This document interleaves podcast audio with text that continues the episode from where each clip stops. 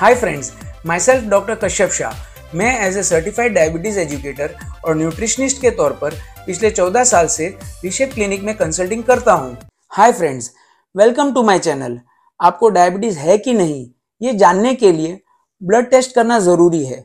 और अगर आपको डायबिटीज़ है तो उसके मॉनिटरिंग के लिए भी ब्लड टेस्ट करते रहना पड़ता है।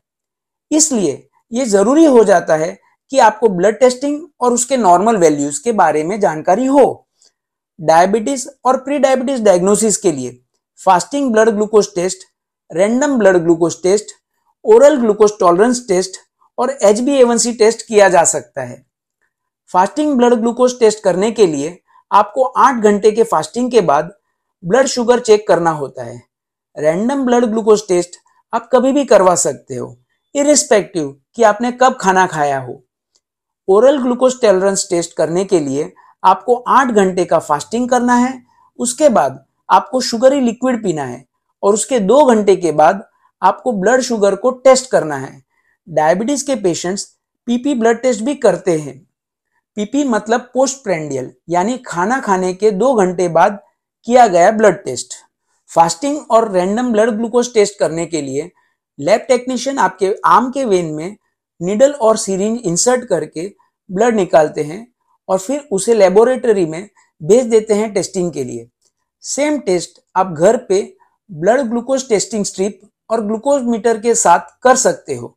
उसके लिए पहले आपको मिडल या रिंग फिंगर को क्लीन करना है। बाद में लेंसिंग डिवाइस की मदद से मिडल या रिंग फिंगर के साइड पे प्रिक करना है।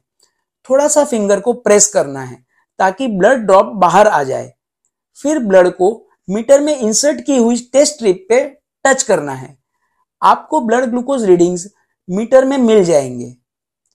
एच टेस्ट के लिए आपको फास्टिंग की ज़रूरत नहीं पड़ती। यह टेस्ट आप किसी भी समय पे करवा सकते हो। इस टेस्ट से आपको पिछले तीन महीने के ब्लड शुगर लेवल का एवरेज पता चलेगा। फ्रेंड्स अब हम ये समझते हैं कि एच टेस्ट से तीन महीने का एवरेज कैसे पता चलता है। हमारे बॉडी में रेड ब्लड सेल्स होते हैं, जिसमें हेमोग्लोबिन मौजूद होता है।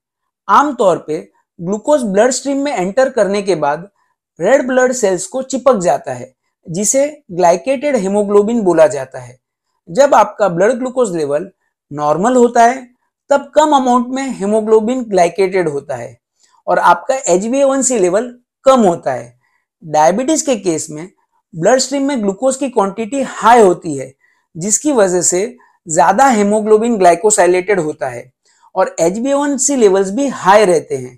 सिंपल लैंग्वेज में बोलूँ तो आपके ब्लड में शुगर की मात्रा जितनी ज़्यादा होगी, उतनी ज़्यादा शुगर आपके रेड ब्लड सेल्स को जाके चिपकेगी और उतना ही ज़्यादा आपका ए वैल्यू रहेगा। डायबिटीज़ के पेशेंट्स में सेल्फ मॉनिटरिंग करने के लिए H B important role play करता है। फ्रेंड्स ज़रूरत पड़ने पर डॉक्टर आपको फास्टिंग इंसुलिन टेस्ट या सीड पेप्टाइड टेस्ट करने को भी बोल सकते हैं। Fasting blood glucose test morning में किया जाता है। टेस्ट के रिज़ल्ट में ब्लड ग्लूकोज वैल्यू 99 मिलीग्राम पर डेसीलीटर या उससे नीचे आती है मतलब कि रिज़ल्ट नॉर्मल है। ब्लड ग्लूकोज वैल्यू 100 टू 125 के बीच में आती है मतलब कि पेशेंट प्री डायबिटीज़ स्टेज में है और उसको टाइप टू डायबिटीज़ होने के चांसेस है। और अगर ब्लड ग्लूकोज वैल्यू 126 या उससे ज़्यादा आती है मतलब कि आपको डायबिटीज़ है। रैंडम ब्लड ग्लूकोज टेस्ट में ब्लड ग्लूकोज वैल्यू 200 मिलीग्राम पर डेसीलीटर या उससे ज़्यादा आती है। और साथ में आपको प्यास ज़्यादा लगती है यूरिनेशन की फ्रीक्वेंसी बढ़ गई है और वेट लॉस हो रहा है। मतलब कि आपको टाइप टू डायबिटीज़ है। Friends oral glucose tolerance test करने के लिए आपको आठ घंटे का फास्टिंग ज़रूरी है। फिर आपको 75 ग्राम्स ग्लूकोज को एक ग्लास पानी में मिक्स करना है। ये पानी पीने के दो घंटे के बाद ब्लड ग्लूकोज वैल्यू 139 या उससे नीचे आती है तो रिज़ल्ट नॉर्मल है। ब्लड ग्लूकोज लेवल 140 और 199 के बीच में आते हैं तो आपको प्री डायबिटीज़ है। और अगर ब्लड ग्लूकोज लेवल 200 या उससे ज़्यादा आए मतलब कि आपको डायबिटीज़ है। एच टेस्ट का रिपोर्ट अगर 5.7 परसेंट के नीचे है तो नॉर्मल है। अगर एच टेस्ट का लेवल 5.7 परसेंट और 6.4 परसेंट के बीच आता है तो प्री डायबिटीज़ है। और अगर एच लेवल 6.5 परसेंट या उससे ज़्यादा आता है मतलब डायबिटीज़ है। फ्रेंड्स टाइप वन डायबिटीज़ के डायग्नोसिस के लिए zinc transporter 8 auto antibody test यानी Z N T eight A B test कर सकते हैं। फ्रेंड्स अब तक मैंने बात की ब्लड ग्लूकोज के टेस्ट और उनके वैल्यूज़ के बारे में। अब हम SMBG को समझने की कोशिश करेंगे। डियर फ्रेंड्स अगर आपको डायबिटीज़ है तो आपको एस मतलब कि self monitoring of blood glucose को समझना होगा और आपके day to day routine life में अप्लाई भी करना होगा। एस का मतलब है कि आपको ब्लड ग्लूकोमीटर के ज़रिए खुद ही अपने ब्लड ग्लूकोज लेवल्स को रेगुलरली चेक करना है और जो भी रिजल्ट्स आते हैं, आपको उसे डायरी या मोबाइल में नोट पैड पे रिकॉर्ड करना चाहिए। आपको ब्लड टेस्ट का टाइम मेंशन करना चाहिए। फास्टिंग टेस्ट है या खाने के बाद का टेस्ट है या फिर रैंडम ब्लड टेस्ट है मेंशन करना चाहिए।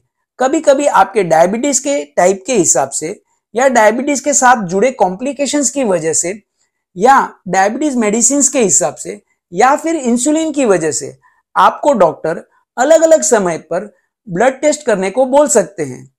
एग्ज़ाम्पल के तौर पे रात में तीन बजे या फिर इंसुलिन लेने से पहले एक्सेट्रा एक्सेट्रा और फिर आपके ब्लड शुगर वैल्यूज़ के हिसाब से डॉक्टर्स को मेडिसिन और इंसुलिन का डोसेज एडजस्ट करने में मदद मिलती है. फ्रेंड्स अगर आपको डायबिटीज़ है तो आपको अपने डॉक्टर से पूछना चाहिए कि आपको ब्लड शुगर मॉनिटरिंग कैसे करना चाहिए, ताकि आपके डॉक्टर आपको आपकी डायबिटीज़ की हिस्ट्री के हिसाब से गाइड कर सके. इसके अलावा, अगर आपके ब्लड ग्लूकोज लेवल 70 मिलीग्राम पर डेसीलीटर से कम हो जाए या 200 मिलीग्राम पर डेसीलीटर से ज़्यादा हो जाए या आप बीमार हो जाए या फिर नए सिरे से एक्सरसाइज की शुरुआत करने वाले हो, तब आपको regularly blood glucose levels check करने चाहिए। सो so फ्रेंड्स अब तक आपको ब्लड शुगर टेस्टिंग का इंपॉर्टेंस अच्छी तरह से समझ आ गया होगा। अब नेक्स्ट एपिसोड में हम ये समझेंगे कि अगर आपका blood glucose level 70 milligram per decilitre से कम हो जाता है तो क्या होता है? और उस परिस्थिति में डायबिटीज़ पेशेंट्स को कैसे रिएक्ट करना चाहिए? So friends bye for now see you in next episode diabetes and hypoglycaemia